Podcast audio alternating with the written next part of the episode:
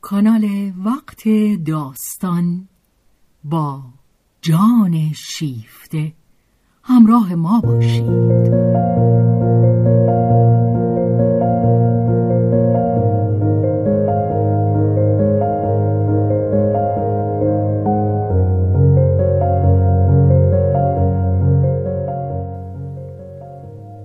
اثری از رومن رولان.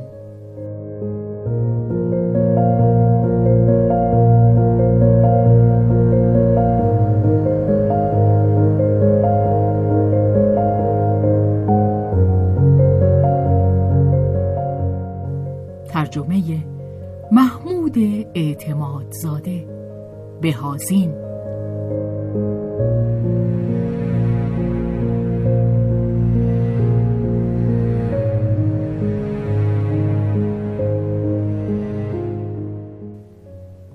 به روایت شهرزاد فتوهی.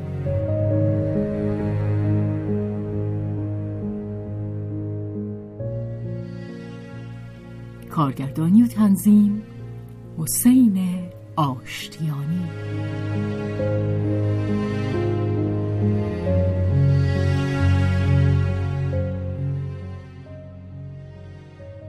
جلد چهارم.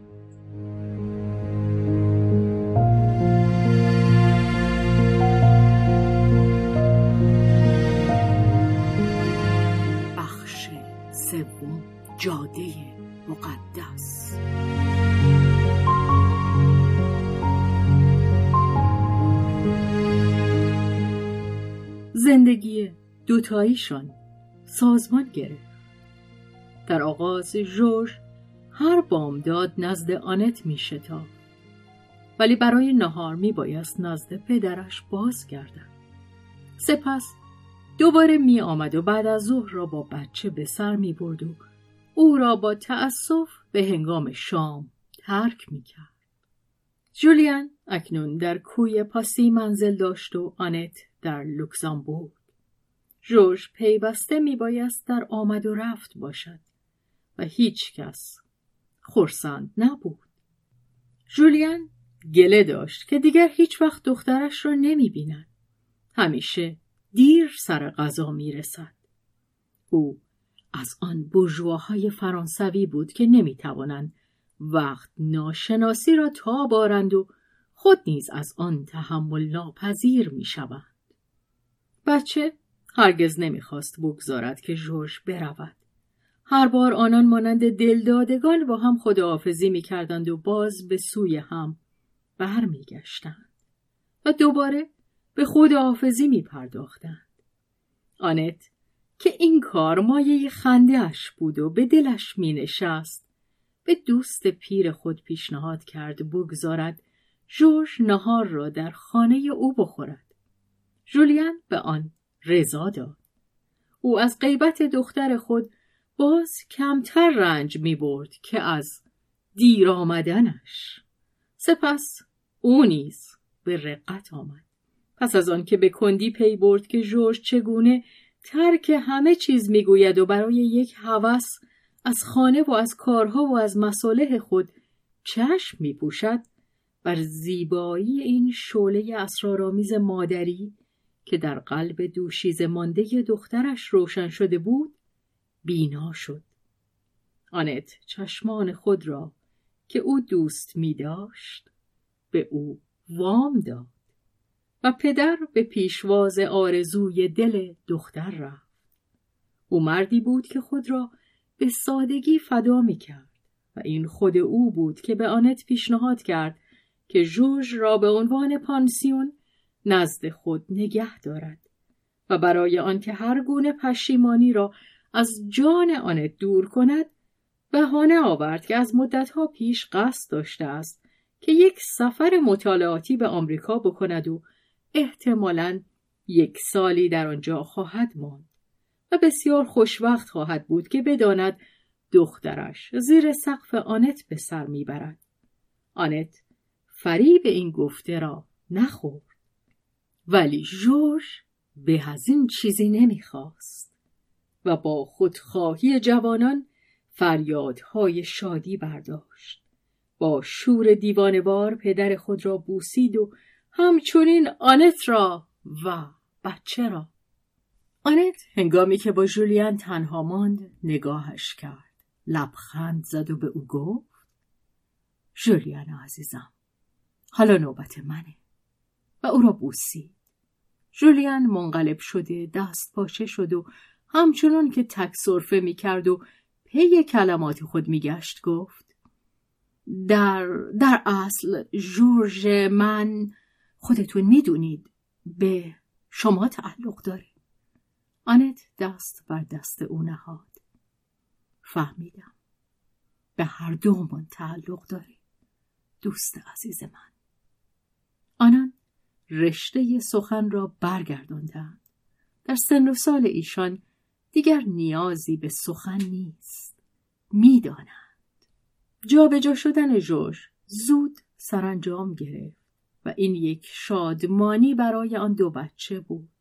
جوش اتاقی را که زمانی آسیا در آن میخوابید گرفت. تخت کوچک وانیا هم در اتاق باریکی چسبیده به آن بود که درش نیمه باز میماند. آنت از پس تیغه که پشتی خودش به آن چسبیده بود صبحها میشنید که آن دو مانند گنجشکان زمزمه می‌کنند و میخندند و پاهای برهنشان برای آنکه از اتاقی به اتاق دیگر به دیدن هم بروند روی تخت کوبی کف اتاق تاپ تاپ می‌کرد. پس از آن چون دیگر هیچ ضرورتی ایشان را در پاریس نگه نمی داشت بر آن شدند که در حومه شهر مستقر شوند از این رو در حاشیه جنگل مدون خانه ساده و روشن با چند درخت و یک باغچه گرفتند. شهرکی است در حومه پاریس نزدیک ورسای. آنجا خود را در فضای گسترده تری می حتی یک اتاق برای سیلوی بود اگر که می‌خواست. ولی سیلوی ناز می‌کرد. بهترین وسیله برای آنکه او بیاید آن بود که وانمود کنند. اصراری در آمدنش ندارند. نه از آن رو که او اگرچه وانمود می‌کرد که محبت را باور ندارد تشنه آن نبود که دوستش بدارند. ولی او باز هم بیشتر تشنه استقلال بود. زودرنجیش با فزونی سن بیشتر می‌شد و در برابر آنچه به نظرش می رسید که قادر است به استقلالش لطمه بزند پیوسته آماده جنگ بود. خب همونجا در اون برج نگهبانیت باش. هر وقت خواستی به زیر خواهی اومد. اگر بیایی خوشنود خواهیم شد. اگر هم نیایی خواهیم ساخت. دنیای کوچک سه نفرشان مانند سازش نواهای موسیقی کامل بود.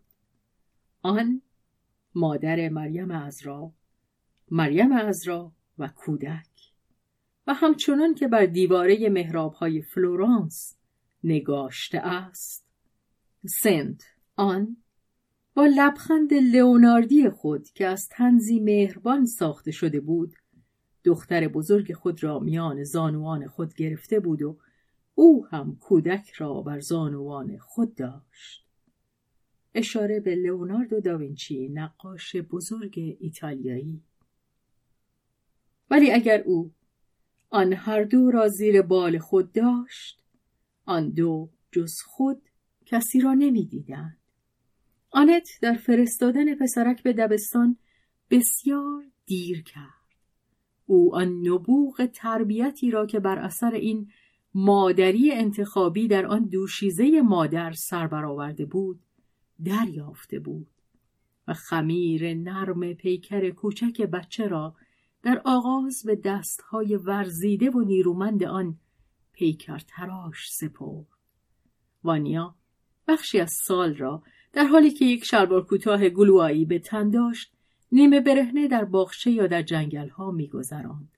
غریزه جورج به او تلقین می‌کرد که به عنوان نخستین آموزش پسر را به تحمل سختی عادت دهد و البته نه آن سختی ریاضت کشانه که این چارگری دندانهای کرم خورده است بلکه آن سختی که شادی به همراه دارد. روبغر نیست که اصل شادی درست و بجا از جانب مکتبهای تازه باختر زمین پیش کشیده شده است. ولی جورج بی آنکه بویی از فن تربیت کودکان برده باشد بر این مفهوم لذت که ثمره بازی آزادانه و خود به خود بچه است مفهوم مردانه تلاش را میافزود که ضرورت رنج را در شادی پرمایه وارد می کند. او به گرگ بچه خود می گفت تو اگر همان را بکنی که می توانی این پر کم است. باید هر بار کمی بیشتر از آنچه می توانی بکنی. مکیدن پستان لذت انکار نمی کنم خوش است.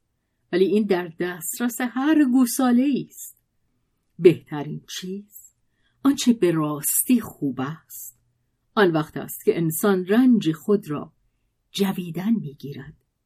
هیچ چیز خوشتر از یک چنین مزه روی زبان نیست. عرق خودت را بلیز. کمی بیش ولی نه پر بیش. پر بیش کار احمق هاست. تو نه احمق باش نه گوساله. خب شروع کن. باز هم. باز هم. بس. مواظب باش که نشکنی. فردا دورتر خواهیم رفت. با یک چونین بازی چهار دست و پای پسرک و قفسه سینهاش مفرقین شد در این میان جان و اندیشش چیزی گم نمی کرد. جورج همان ورزش تلاش را به او میآموخت دختر جولین کمان هوش را با تردستی به کار می. گره مسائل انتظایی دانش زیر انگشتان چابکش چنان به سادگی باز می‌شد که انگشتان چالاک آن بچه میمون بی آنکه از دشواری آن بویی برده باشد مو به مو حرکات آن را تکرار می کرد. انگشتان جان بر اندیشش پیشی می گرفت. غریزه پیش از آن که درباره چگونگی مسائل استدلال کرده باشد آن را حل می کرد. راه درست خط مستقیم همین است نوبت چگونگی بعد خواهد آمد. بعد از آن که به مقصود دست یافتیم اگر برای به راه افتادن منتظر آن باشیم که کار چگونگی آماده شده باشد روز بلکه زندگی خواهد گذشت. تو همواره برو. چگونگی سرانجام خود را به ما خواهد رساند. جورج فراست اندیشه و دست خود را به ژان منتقل می کرد مستدل داشتن آن سپس چیستان قشنگی بود که شب هنگام فراغت آن را به بازی حل می کردن. ولی روز می بایست دید و عمل کرد. دید تا عمل کرد.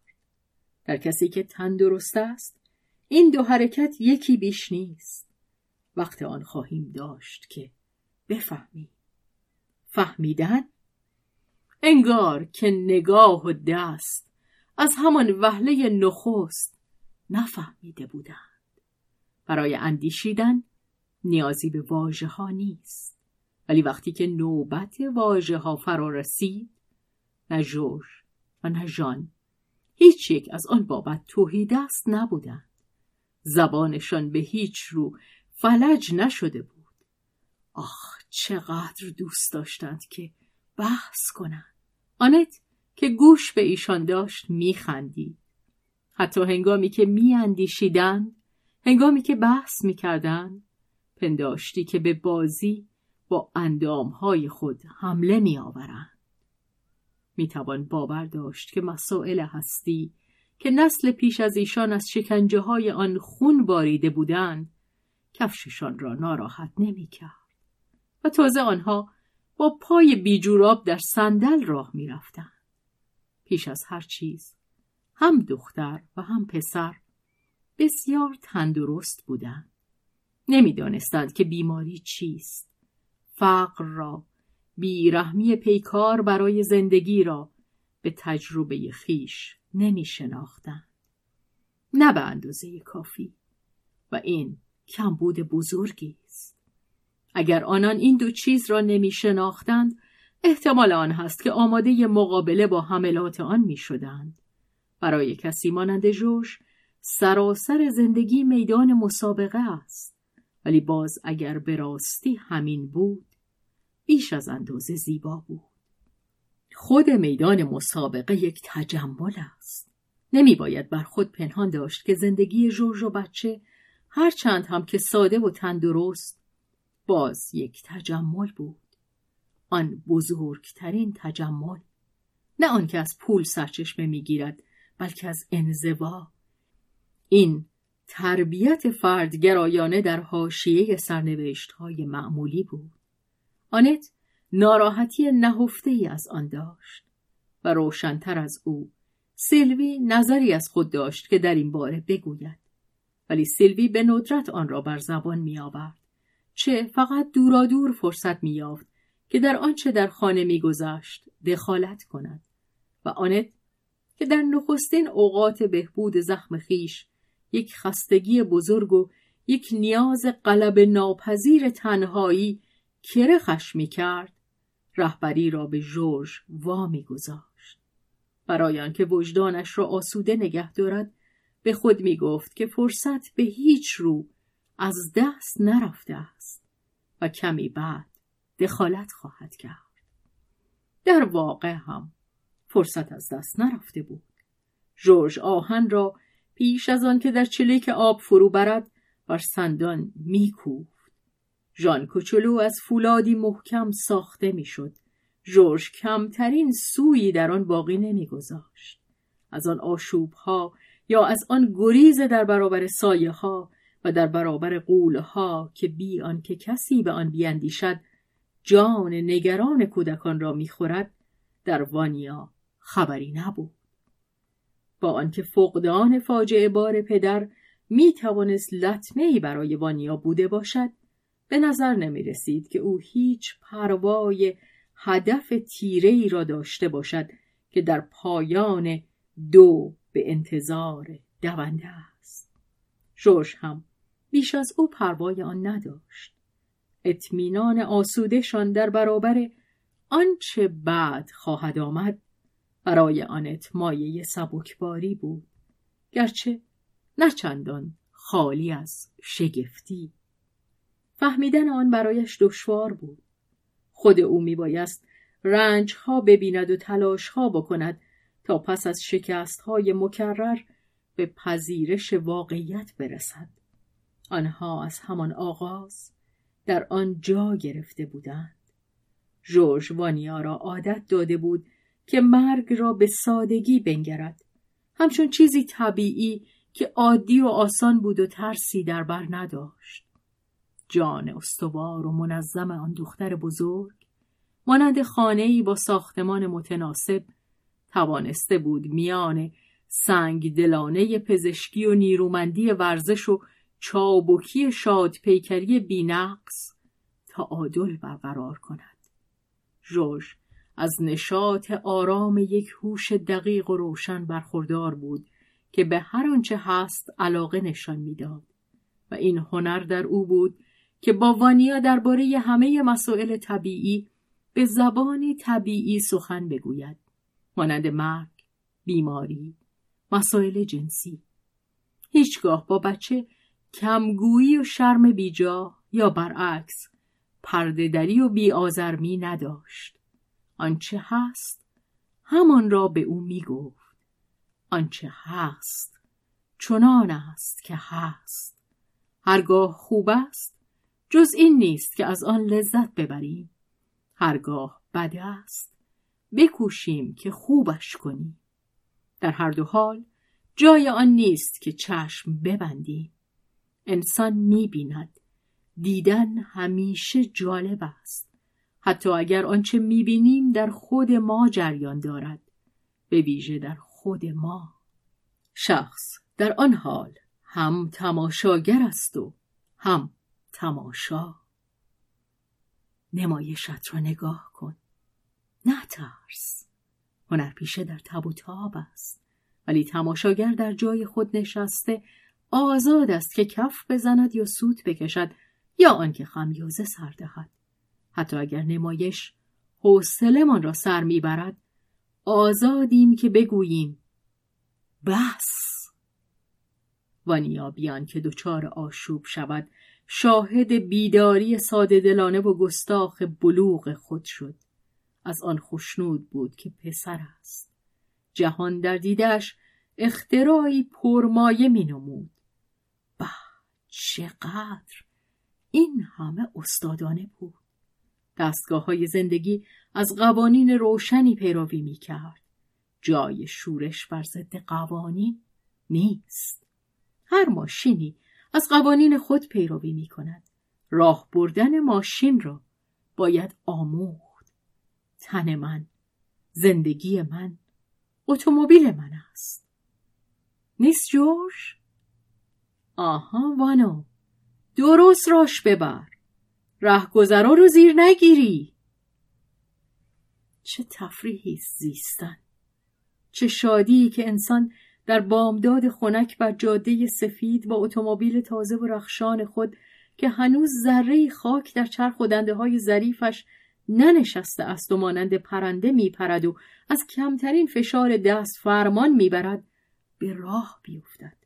و در کنار من آن دختر آن رفیق که تا کنون قسمتی از راه را پیموده است و آن را با من از سر می‌گیرد تا دوتایی لذت کاملتری از آن ببرد و من هم از آنچه او دیده است لذت می‌برم هم از آنچه خودم می‌بینم و هم از آنچه او با چشمان من می‌بینم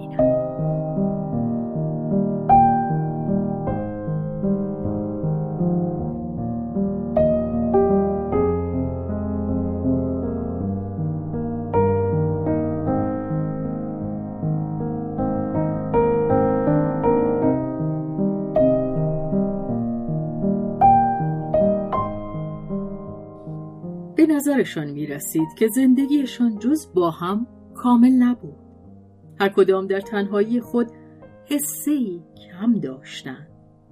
گذشته نزدیکی که وانیا میوه آن است پدرش، مادرش و دیگران او چگونه می‌تواند بی جورج که شاهد آن بوده است آن را بفهمد پنداری که وانیا دختر را به سان گروهبان دیدهور از پیش فرستاده بود تا راه را بر او روشن کند و او خود کمتر راه را بر جورج روشن نمی کند زیرا او بر گردنش سوار و ساقهایش زیر چانه جورج جا گرفته است. آن زانوهای کوچک گرامی و نگاه تیز دیدبان از فراز سر دختر در پرواز است.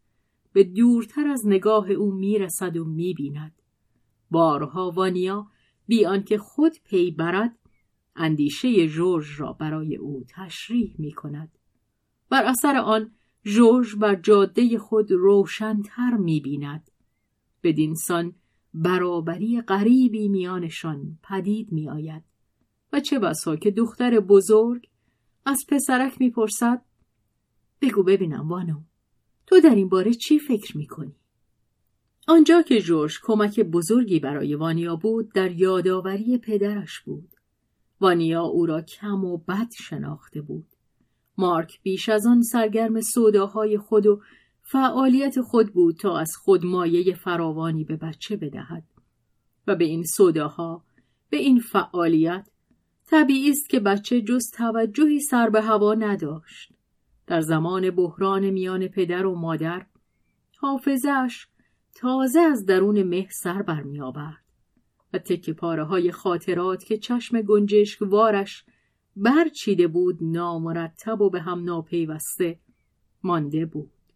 سپس بچه به آن خو گرفته بود که زندگی را جدا از آن دو موجود سودایی به سر برد. همچنان که آن دو نیز همین می‌کردند.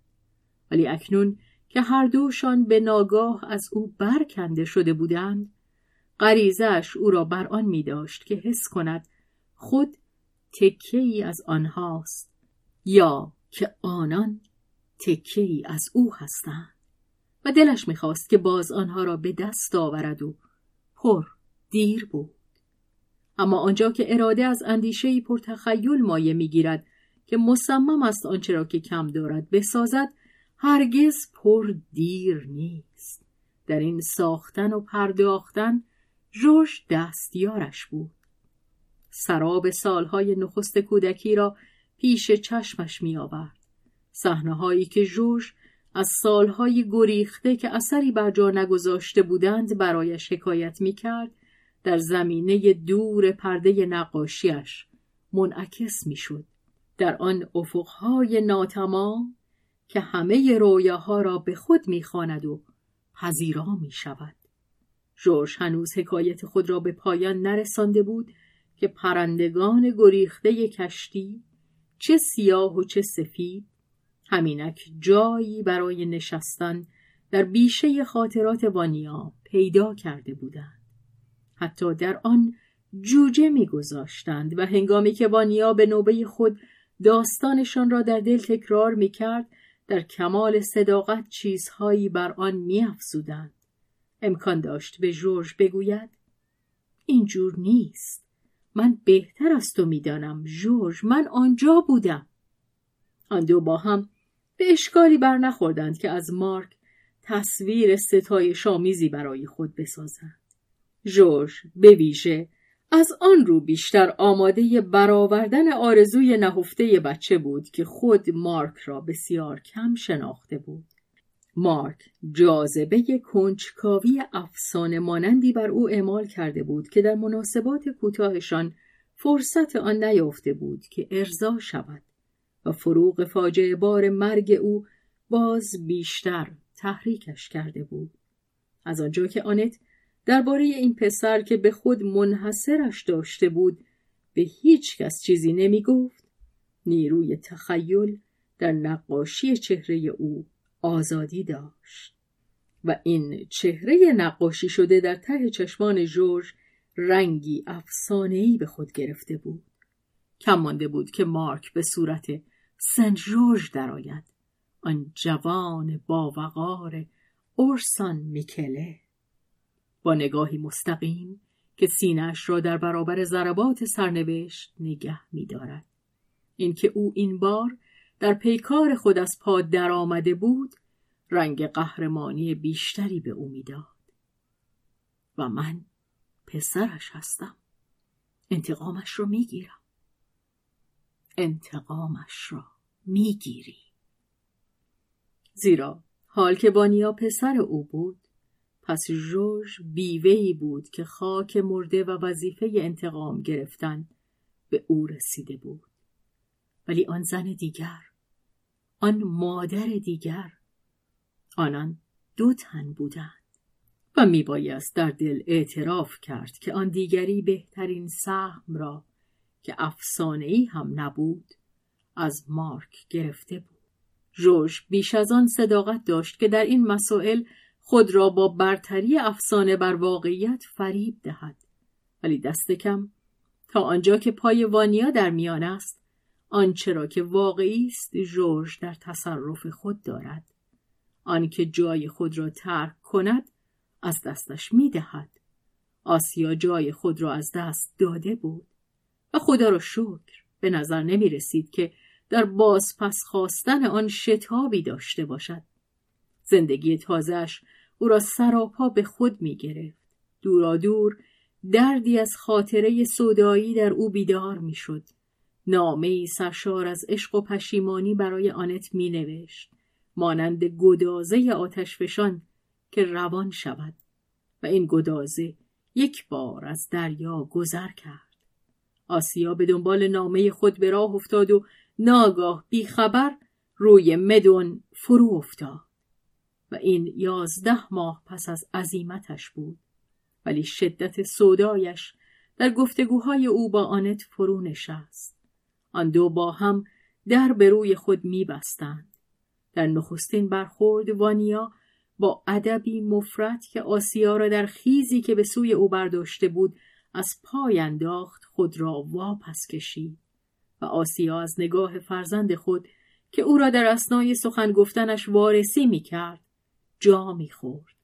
با این همه وانیا خوش برخورد و مهربان بود. سرشار از احترام احترامی بیش از حد. ولی نگاه او به نحو شگرفی به مادر دوخته بود. آسیا میل داشت که با دستهای خود قلب خود را بپوشاند. و نه تنها قلب خود را. آسیا بچه دیگری در شکم داشت. و با آنکه آبستنیش که با تردستی نهفته می‌شد بسیار کم پیدا بود چشم وانیا همین که به پهلوی مادر می نشست او را در آشوب می افکند. وانیا چه می‌دید؟ چه می اندیشید؟ آسیا در آزرم خیش ناراحت بود چنان که هیچگاه در برابر مردی خود را ناراحت نیافته بود آسیا جرأت نمی‌کرد از او بپرسد که در مغزش چه میگذرد و شاید خود وانیا هم نمی‌دانست. ولی در لحظه ای که مادر کمتر از هر زمان انتظار داشت دهان وانیا به یک بار باز شد و پرسید خب هنوز از شوهرت راضی هستی؟ آسیا با آنکه خجول نبود نفسش از این پرسش بند آمد. ندانست چه پاسخی بدهد.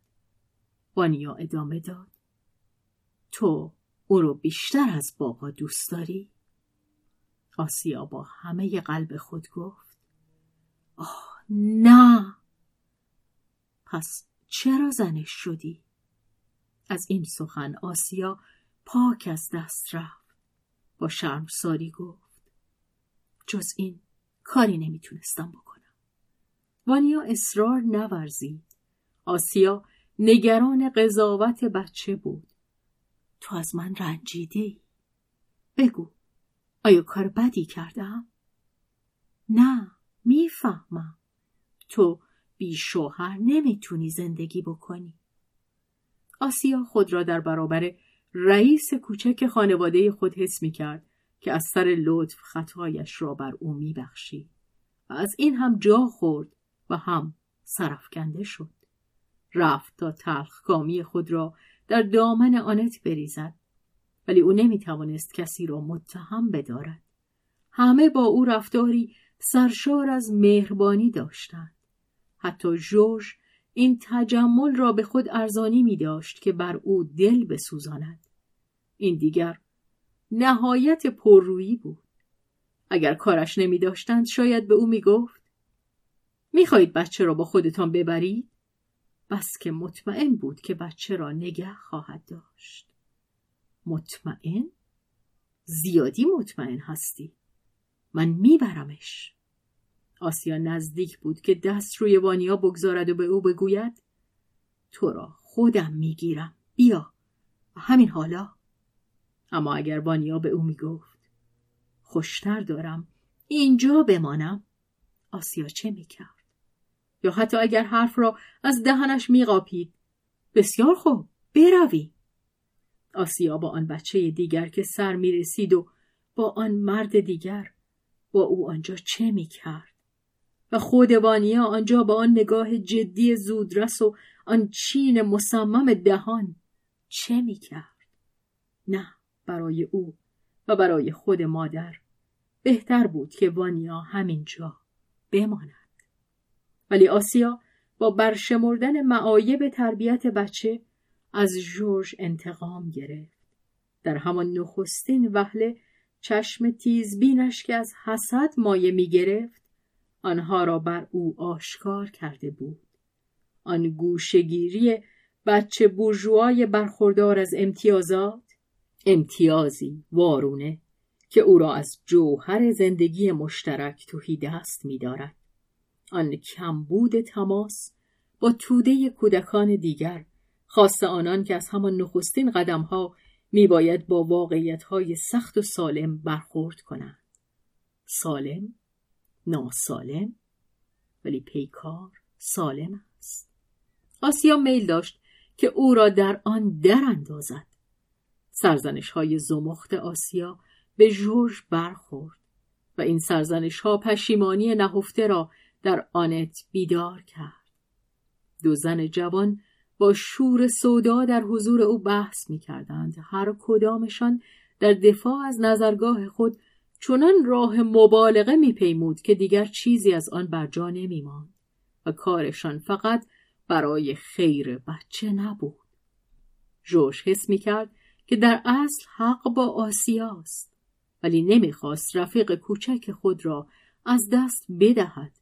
خوشبختانه آسیا به سبب شدت مبالغش بهانه های پذیرفتنی در دفاع از خیش به دست او می‌داد.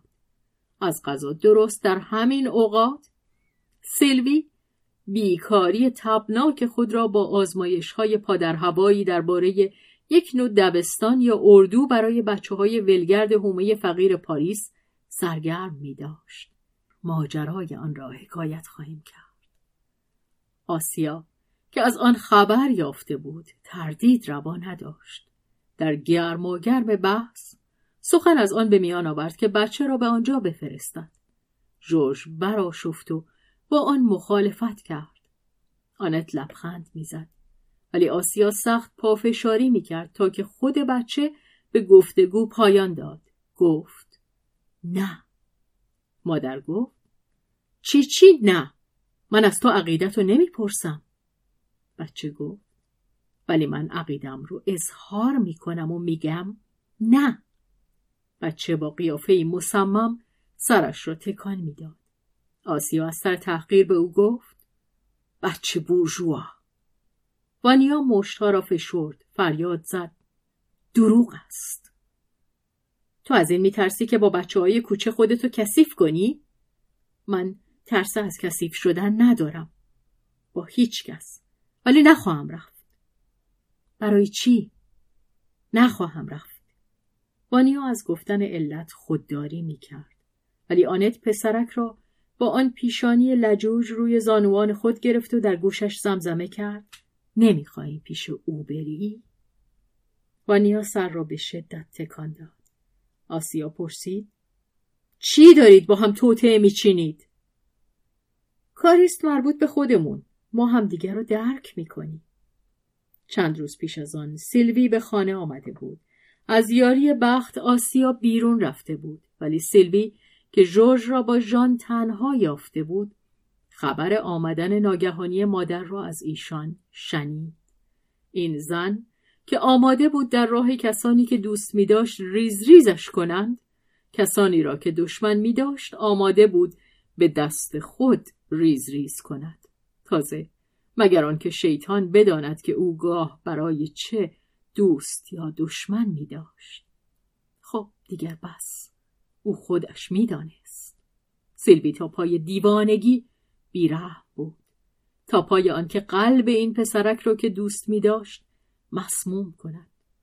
دوست داشتن کس همیشه به معنای خواستن خیر و خوبی او نیست بلکه خواستن آن خوبی است که ما خود می‌خواهیم سیلوی تا آنجا پیش رفت که در حضور وانیا داستان گمراهی های قلبی آسیا را که چیزی نمانده بود تا زندگی زناشویش را با مارک نابود کند برای جورج حکایت کرد. و جورج خود چنان منقلب شد که به فکرش نرسید که بچه را از شنیدن آن برکنار بدارد. و سیلوی این همه را البته به صورتی که هرچه بیشتر برای مادر توهین آمیز بود عرضه می کرد. در این دم آنت سر رسید. چند کلمه ای به گوشش خورد. رنگ پریده بچه را دید. او نیز چهرهش دگرگون شد. نگاهش شعلهور شد. شانه سیلوی را گرفت و او را به شدت به سوی در راند. گم شو. وانیا و جوش هرگز چنین صدایی از او نشنیده بودند. سیلوی هیچ پاسخ نداد و سر به زیر پی کار خود رفت. آنت پرهایی بینی باد کرده و ابروها در هم رفته در را پشت سرش بست. وانیا متوجه نشده بود که ابروهای او چقدر پهن است. بالای بینیش خطی می‌کشید. آنت برگشت و نگاهش به نگاه بچه برخورد. بیدرنگ چهرهش شکفته شد. لبخند زد. شانه بالا انداخت و گفت خب بچه های من. اگر بگم دیگه به اون چه شنیدید فکر نکنید این مانع فکر کردنتون نخواهد شد. ولی قضاوت نکنید. ما حق قضاوت نداریم هر کدام از ما برای خودش شادی ها، رنج ها، دیوانگی ها و عاقلی هایی دارد. هر کسی بار خودش. این به خودش مربوط است نه به کس دیگر. دیگران از سرک کشیدن در آن ممنوعند. اگر کسانی که ما دوست می‌داریم رنج برده اند، مرتکب اشتباه شده اند، بر ماست که باز بیشتر بر آنها دل بسوزانیم و دوستشان داشته باشیم. اگر ما بی آنکه خودمان خواسته باشیم بر اسرارشان آگاه شده ایم از آن پوزش بخواهیم ولی وانیا با سر و روی کین آلود گفت پوزش را او باید بخواهد ولی او می توانست پوزش بخواهد وانیا بر او نمی بخشید. در دلش نسبت به سیلوی کینه باقی ماند و هیچ چیز نمی توانست او را بران دارد که نزد کسی که به مادرش توهین روا داشته است برود. آسیا بس که درباره راز بچه از آنت پرسش کرد و به سطوحش آورد سرانجام علت امتناع وانیا را به شکلی در پرده دانست. وانمود کرد که به آنچه از بد که دیگران می‌توانند دربارهاش بگویند بی و همچنان بچه را در فشار گذاشت. ولی اینکه او با چنین هدتی اهانت به مادر را به دل گرفته باشد مرهمی بر قلب زخم دیدهش بود. روز عظیمتش هنگامی که با شتاب از کنار وانیا میگذشت و به نظر نمی رسید که توجهی به بچه دارد یک بار روی پاشنه چرخید و خود را روی او افکند و او را به قوت در آغوش فشرد. مارک من مارک من آسیا آخرین ساعتهای اقامت خود را با آنت گذراند دوتایی در اتاق دربسته در پای او زانو زده بود و با اشکا و فریادهای فرو خورده همه رازها، همه افسوسها، همه سوداها و همه آنچه جان سیر ناشدنیش را به خود مشغول می داشت. همه را در این قلب که از آن او بود ریخت. دست آنت در این میان سر آن دوشیزه سبکسر را نوازش می‌داد و همچنین پیشانی سوزان و چشمان سوزان و بینی سوزانش را که مانند بینی سگ مالیده می‌شد و آن دهان سوزانش را که اگر جرأت می‌کرد دست او را میلیسی و آسیا که آرامشی یافته بود به او گفت هنوز هم می‌تونید دوستم داشته باشید. آنت پاسخ داد با تو من وصلت کردم. آسیا به تنز گفت اوه این که دلیل نمیشه. آنت خندید. برای تو پسر بد. نه. همدیگر رو بوسیدن آنت گفت چه می‌توان کرد دخترم؟ تو اگر سبک سری من هم هستم. و چون دوستت دارم باید تن بدهم.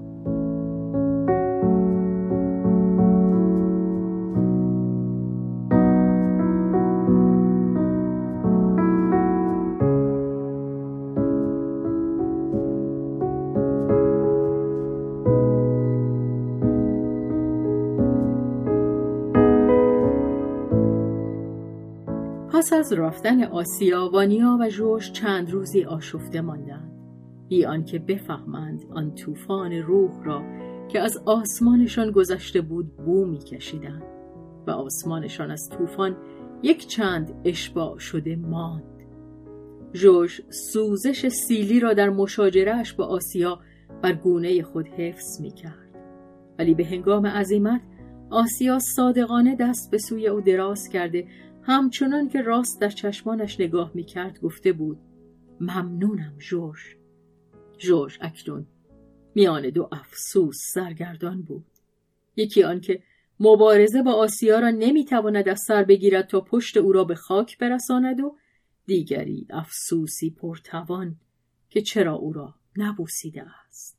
وانیا پوزش را که دهان مادر از بس بوسیدن خورده بود میمالید و آن فریاد مارک من را که منقلبش کرده بود در دل تکرار می‌کرد چقدر آسیا مارک را پدرش را دوست می داشت و این مارک بود که او را وانیا می بوسید.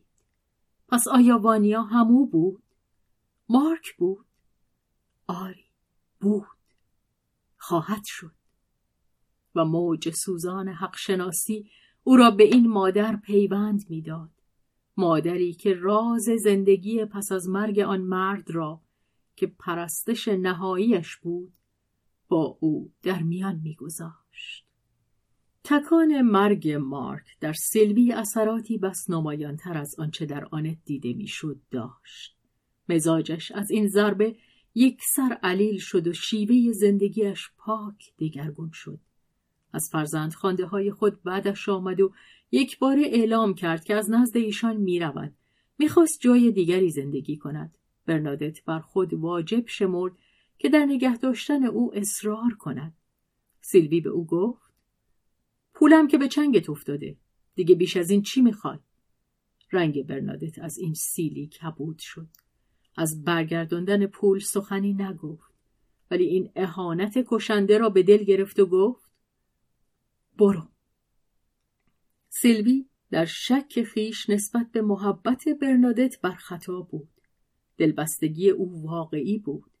با همه آنکه گرما کم داشت این یگان احساس محبت آمیزی بود که ریشه های این جان خشک را نمناک می کرد. ولی خودخواهی در او نیروی باز بیشتری داشت. همین که زخمی به او می رسید دیگر هرگز نمی بخشید. برنادت در خانهاش را بست و از آن پس اندیشه سیلوی را بر خود ممنوع داشت. اما کینه سیلوی از کجا مایه می گرفت؟ از آن بی تفاوتی وحشتناکی که پس از مرگ مارک در برنادت خوانده بود و اگر سیلوی به روابطی که میان آن دو وجود داشت پی برده بود این بی تفاوتی در دیدهش باز وحشتناکتر می نمود. ولی چه کسی می توانست بگوید که او بویی از آن نبرده بود؟ شامه سیلوی بس تیز بود. گاه بیشتر از هوشش چیز می‌دانست. سیلوی آپارتمان کوچک سه اتاقی در طبقه ششم زیر شیروانی یک ساختمان کهنه در نبش کوچه واقع در محله سابقش خیابان مین انتخاب کرد. خانه به سبک قدیمی بود. بی هیچ وسایل جدید آسایش. دوستان فریاد اعتراض برآوردند. پس از تنعمی که از آن برخوردار بود حال که تندرستیش از بن لطمه دیده وقت آن نبود که از آسایش خود چشم بپوشد. ولی سیلوی لجاج ورزید. تنها چیزی که توانستند به آن راضیش کنند این بود که به جای آنکه خود را به استفاده از پلکان خدمت که پله هایش تنگ و بلند بود و راست به طبقه ششم می‌رفت مجبور کند تا طبقه پنجم از آسانسور پلکان بزرگ استفاده کند و از آنجا از یک در که به پلکان دیگر میپیوست خود را به اتاق خیش برساند. طوری که دیگر فقط یک طبقه را به پای خود بالا برود. تازه در این باره رضایت مالک آسانتر به دست آمد تا از آن این قاطر لجوج و باز حتی پس از اجازه مالک سلوی از سر گذافکاری اصرار داشت که آن شش طبقه را به گفته خیش با پاهای سبک سیر خود بالا برود. گرچه ناچار شد اعتراف کند که پاهایش دیگر آن نیست که میپنداشت. سلوی در جایی که کسی نبود تا ببیندش بارها در حالی که خون در گوشهایش وزوز می‌کرد میستاد و به دیوار تکیه می‌داد. حتی بس که نفسش می‌گرفت میبایست روی پله ها بنشیند. تا روزی که ساقهایش آماس کرد و به او فهماند که این بازی معصومانه دیگر تا مدتی دراز نمی‌تواند ادامه یابد. آن وقت به ضرورت رو به آسانسور آورد و در آن چند بار نخستین که از آن استفاده کرد در دل معترف شد که بسیار راحت تر است. ولی از گفتن آن به دیگران خودداری کرد و دیگران هم برای رعایت طبع زودرنج او خود را به ندانستن زدند. این هوس ناگهانی ریاضت کشی را کسی درک نمی کرد مگر فقط آنت. در دیده سلوی این کار ریاضت نبود. زندگیش از وسط واریز کرده بود. از سراسر بدنه ساختمان میان بیست و پنج و پنجاه سال جز ویرانه چیزی باقی نمانده بود و همه ثمره کار سختش به چه درد خورده بود. عزیزترین کسانش از آن بهرهمند نشده بودند و اما این برنادت هیچ که هیچ. سیلوی به نقطه عظیمت خود باز میگشت.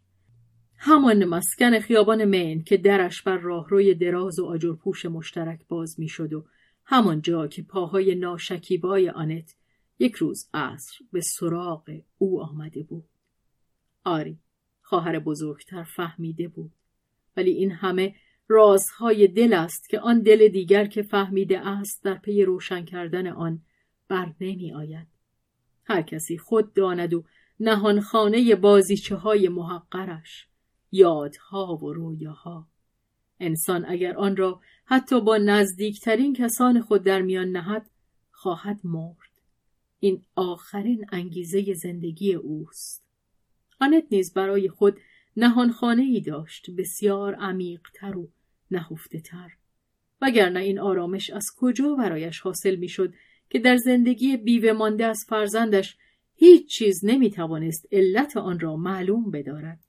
آن آرامش که سیلوی با تنی لرزان می آمد و به آن بر می خورد و امکان داشت که از آن وا برود و براشفته شود. ولی خواهر کوچک سرانجام اکنون تحتوی این جان پر از جنبه های نابیوسان را می شناخت و سیلوی خود نیز نبی چندان زحمت آن خردمندی را آموخته بود که درباره رازهای جان آنت خاموش بماند. همان گونه که آنت درباره سیلوی خاموش میماند. اینکه آنت از مرگ مارک کمتر لطمه دیده باشد سیلوی نیک می‌دانست که چون نیست. ولی بدش نمیآمد که همچون امتیازی را به خود نسبت بدهد و بدین گونه با آنچه خود می‌دانست دقلبازی کند. مرده مارک در او جایی بس بزرگتر از آن داشت که به هنگام زنده بودنش میپنداشت سراسر روزگاری گذشته و سیلوی که داستان این گذشته را از آخرین تا نخستین صفحه آن از نو می‌خواند اکنون که کتاب به پایان رسیده بود در آن معنایی بس صمیمانه تر میافت تا به هنگامی که آن را با هم می نوشتند. سیلوی خود را با این پندار دلخوش می داشت که بیش از هر کس دیگر حتی مادرش به مارک نزدیک بوده است.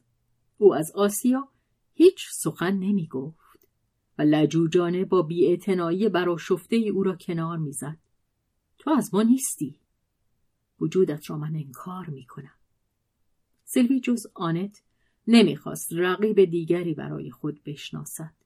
از پاره جهات او کاملا به خود دروغ نمی‌گفت. سیلوی شاهد و رازدار و همدست سراسر یک بخش از زندگی نوجوانی مارک بود که مارک آن را با مادر خود در میان نگذاشته بود. مارک پسرخوانده شاگرد کارآموز او بوده بود.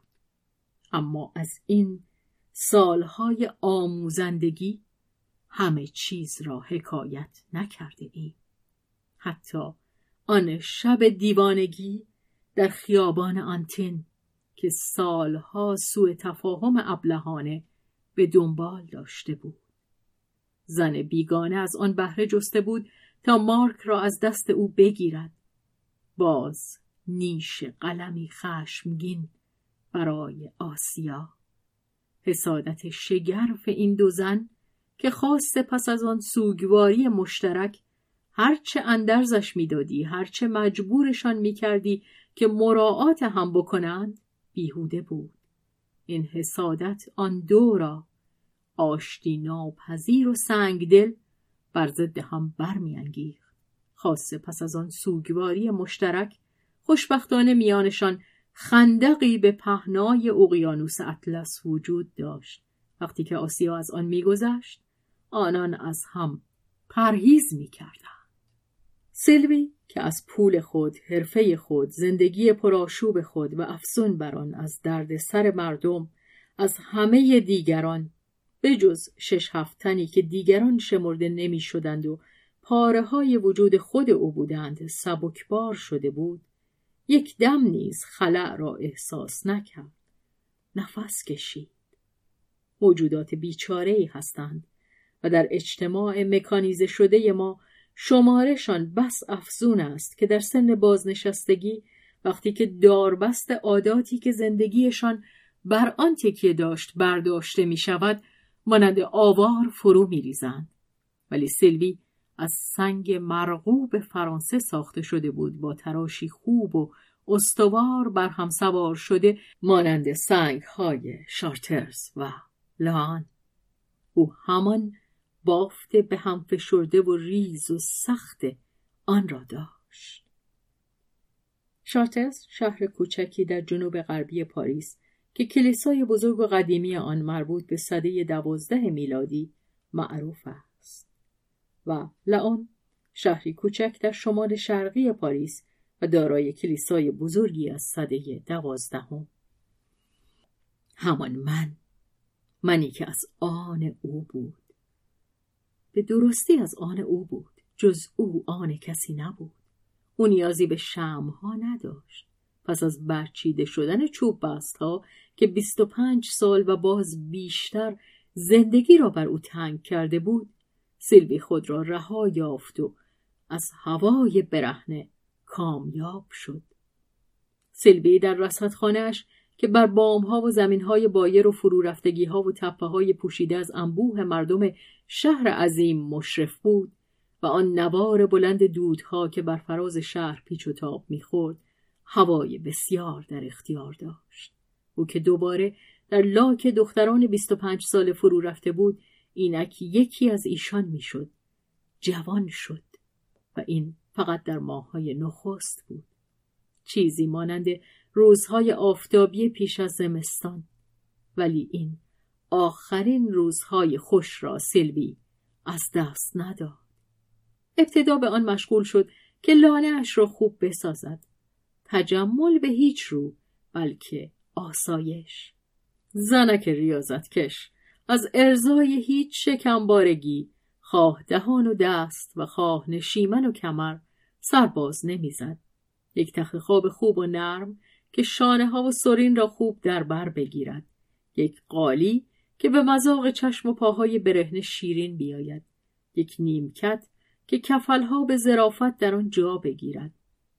های چند از چوب خوب محکم ساده که آسان جابجا شود و به دست نرم و خوشایند باشد. کاغذهای دیواری شاد پنجره هایی بی پرده نه هیچ همسایه نه هیچ چیز که پنهان کردنی باشد. اگر هم همسایه می بود سلوی پروای آن نداشت. بگذار هر که خواست چشم چرانی کند. من با این روز کوچک زیبا که پرواز کنان به درون میآید چشمم را نوازش می دهم می خواهم آن را پاک برهنه ببینم و او هم مرا برهنه ببیند. سیلوی های شاهین نر داشت با مردمک های روشن و سخت. چشمانی که هرگز پلک به هم نمی‌زد. کله تخت خوابش رو به روشنایی نهاده بود. روشنایی روز روشنایی محتاب هرگز از روشنایی بس نداشت. وقتی که قلمرو کوچک سه اتاقش ترتیب یافت بزرگترین تجمل او گل بود که با آن مرزهای خود را آزین میبست. در هر پنجره گلها به کمک نرده ها تا بالای بام می‌رفتند. سیلوی بران شد که مانند بارونهای روزگار گذشته رفتار کند که از آشیانه عقاب خود به دشت هجوم می‌برند. شور فعالیتش به او بازگشت. میبایست آن را تا دیر نشده است به کار گیرد. به یادش آمد که زمانی در گفتگو با یکی از دوستان آموزگار خیش فکر تأسیس دبستانی در هوای آزاد برای کودکان مستمند هومه پاریس ابراز شده بود. سیلوی با همراهی دوست خود چنان دبستانی در زمینهای بایر پیرامون خندق تأسیس کرد. با آن پاهای پیرش که سنگین بود در محله به راه افتاد. زبان گویایش که به دل می نشست و در همان حال آمرانه بود مقامات رسمی و پدر مادرها را شیفته کرد. کوچولوها دیری نکشید که مانند دسته های گنجشک روی خوردنان فرود آمدند. و این خوردنان فقط برای جان و اندیششان نبود بلکه همچنین برای شکمشان چنان که بخش بزرگی از پسنداز کوچک سیلوی در این راه خرج شد. همین که بچه ها راه دانه برچیدن را آموختند دیگر به آن زودی از یادش نبردند. آنان از سپیده صبح تا سر شب آنجا بودند. ناچار برای روزهای برف و باران کلبه های کهنه فروشان به اجاره گرفته شد. این کلبه ها را تا آنجا که مقدور بود مانند کفش کهنه وصل پینه کردند و خود کودکان در تعمیر آنها به کار گرفته شدند. گرچه برای وصل پینه کردن خودشان زحمت بیشتری داشتند. بدینسان روح همکاری زیر نظر سرپرستان جوان زن و مرد سرپرست نه ارباب که به ایشان عنوان رئیس خانواده داده می‌شد میانشان گسترش میافت و این سرپرستان میبایست مراقب قبیله خود باشند. فینشان را بگیرند پاکشان کنند به کار وصل پینشان برسند. هسته های چند کارگاه ترتیب داده شد. سیلوی موفق شد که تنی چند داوطلب گرد آورد. پسران و دختران جوانی که درد ایدئالیسم اجتماعی داشتند. گرچه مدت درازی دوام نمی آورد برخی برجوهای خورده پای پیر و بازنشسته از کار که بیشتر مایه درد سر می شدن. زیرا نسل های تازه بیش از بومیان نژادهای دیگر با آنان بیگانه بودند. دیگر به یک زبان سخن نمی گفتند. در هر تماسی میانشان برخورد در می گره. جا به جا فلان کارگر اهل محل یکی از پدر مادرها که از تعطیل بعد از ظهر شنبه یا از یک مرخصی بیماری استفاده می کرد و می آمد که نگاهی بیاندازد علاقمند می شد و کمکی می کرد یا درسی می داد. ولی چون این کسانی نادر بودند. مرد رنجبر کار خود را انجام می دهد و دانش را بر می چیند. پس از آنکه این و آن صورت گرفت دیگر از آن ترک علاقه می کند. نیاز به فراموشی دارد. پول کم می. دهانهای کوچولو قرقابی بود. و این گفتار خدایای سیلوی نیست که شکمهای خالی را سیر می کند. سیلوی از خوراک خود می برید تا بر پرندگان خود تقسیم کند. ولی او از کسی که از تراز ونسان دو پال نبود امکان نداشت که رخت از تن درآورد تا کسانی را که برهنه راه می‌روند بپوشاند واتسون دو پال کشیش فرانسوی که به بخشش و احسان مشهور است. 1581 تا 1660 حتی بزل نیمی از شنل سنت مارتین در دیدهش بسیار بود. سنت مارتین از آبای دین مسیح که در آغاز سرباز بوده است و درباره حکایت می کنند که شنل خود را از نیمه برید تا بینوایی را بپوشاند.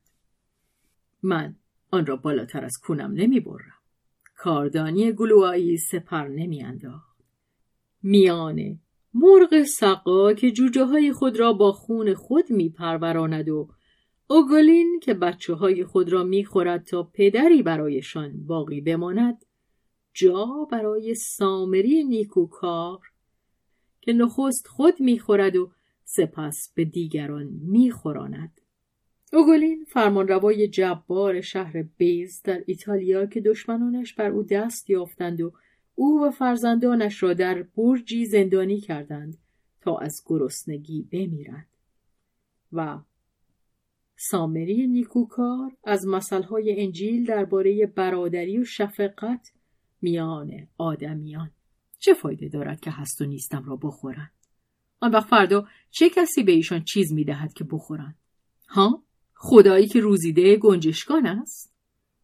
با این خدا از روزی که گنجشک او را کشته یا گذاشته بود که بکشندش سیلوی به هم زده بود. به قرنطینهاش سپرده بود. میبایست از او چشم پوشید تا او هم از سیلوی چشم بپوشد. سیلوی دیگر پا در کلیسا نمیگذاشت. کلیسایش اکنون دبستانش بود و با بیدینی گستاخانه لاف می‌زد که او از جسم خود بیش از آن به بچه هایش می‌دهد که بخورند تا خدا از نان اشاع ربانی. چه غذایی! من بهتر غذا می‌دهم. ولی سیلوی خود فریب نمی‌خورد. می‌دانست که به اندازه کافی غذا نمی‌دهد. می‌رفت و نزد همه کسانی که میشناخت و بسیار کسان که نمیشناخت با لحنی آمرانه برای بچه های خود گدایی می‌کرد. از آن همه پله ها که پاهای بیمار سیلوی بالا و پایین رفت چیزی که برایشان مایه سرفرازی باشد به دست نیامد. نتیجه آن شد که پس از گردآوری محصول که باز پر بد نبود چه فراوان نبودند کسانی که جرأت کنند درباره صدقه ای که آن خواهر در یوزگر ترسناک از ایشان می‌خواست. چانه بزنند سیلوی ناچار شد که چند هفته ای در بستر بی حرکت بماند سیلوی برای آنکه خود را سرگرم بدارد پنج شش تن از با استعدادترین بچه ها را نزد خود آورد و به ایشان درس خیاطی داد. نتایج نخستین رضایت بخش بود. در پاریس تقریبا همیشه انگشت ها باهوش است و کاش خدا بخواهد که باقی تن هم چنین باشد. ولی ناروایی های جدی روی نمود. دختر بچه ها که در سه اتاق انباشته شده بودند و زن علیل نمی توانست همواره مراقبشان باشد با کفش چوبی خود مبلها را می خراشیدند و کاغذهای دیوار را با ناخون زخمی می کردند و روی در و پنجره با انگشتان آلوده خود اثر می گذاشتند.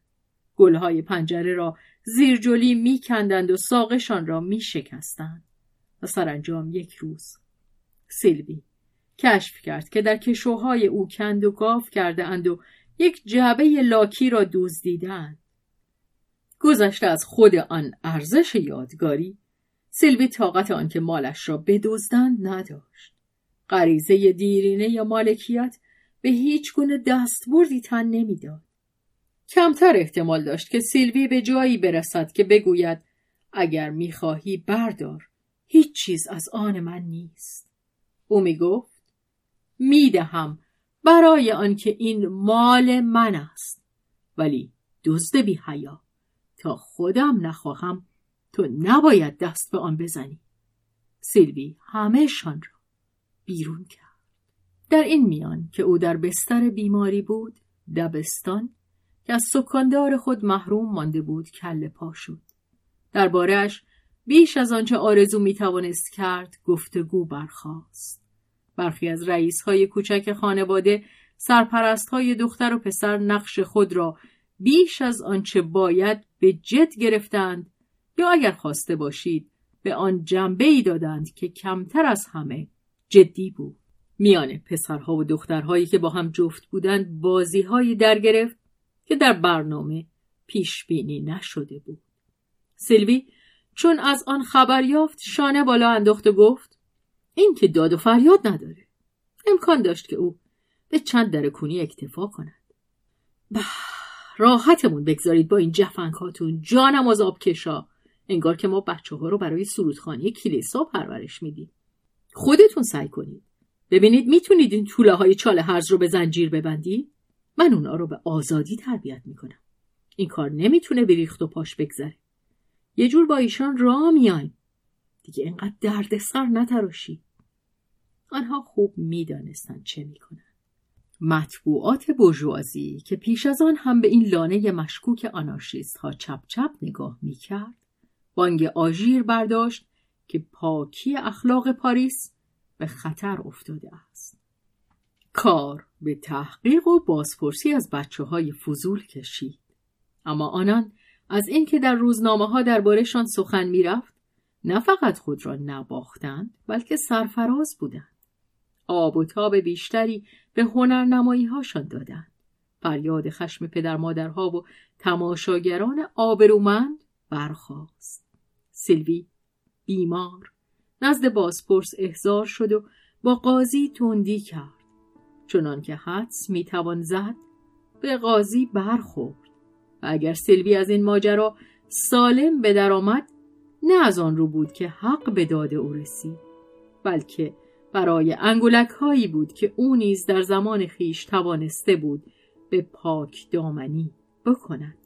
زیرا در شمار دوستانش کسانی هم در دادگستری بودند و دوستانش هرگز نمک نشناس نبودند این در زن بزرگترین هنر است و سیلوی در آن استاد بود. او را تبرئه کردند. ولی دبستان پای خندق شهر بسته شد. برای طوله ها همان خندق ماند که در آن به بازی های خود ادامه دهند. اخلاق پیروز شد.